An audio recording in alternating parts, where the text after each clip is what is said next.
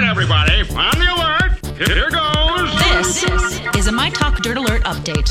A quick look at what's happening in entertainment So much dirt. on My Talk. My Talk. This is gonna be juicy. Chris Brown went off on a valet parking attendant outside a restaurant in LA, threatening to put hands on the guy for some reason. They were leaving this hotspot Thursday night. He got into an argument over the service charge and he said, I should knock you out.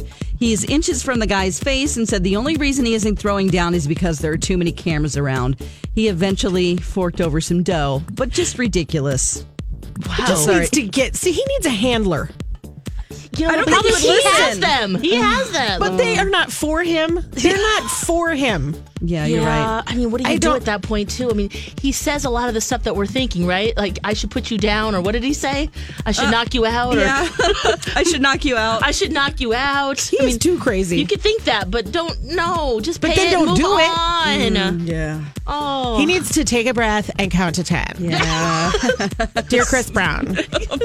Anger management, go. Ah. Thank you. We are a group of middle aged white ladies in Minnesota telling Chris Brown what to do. I love come on, it. Chris Brown. Oh. Okay, um, I'm really happy with Kareem Abdul, Abdul Jabbar. He just wrote an article for the UK Guardian detailing what he feels are problems with the NFL's management treatment of their cheerleaders. Oh, Yes, you know, we good. talked about this last week. He said the NFL's plan to protect America from witches. That's what he calls them because he claims that the hardcore conservative values of the mostly rich white one percenters are making these decisions. It's kind of like uh, calling uh, somebody a witch. He mentions Bailey Davis, who was a New Orleans Saints cheerleader. She was forced to uh, resign because of a lingerie photo on Instagram.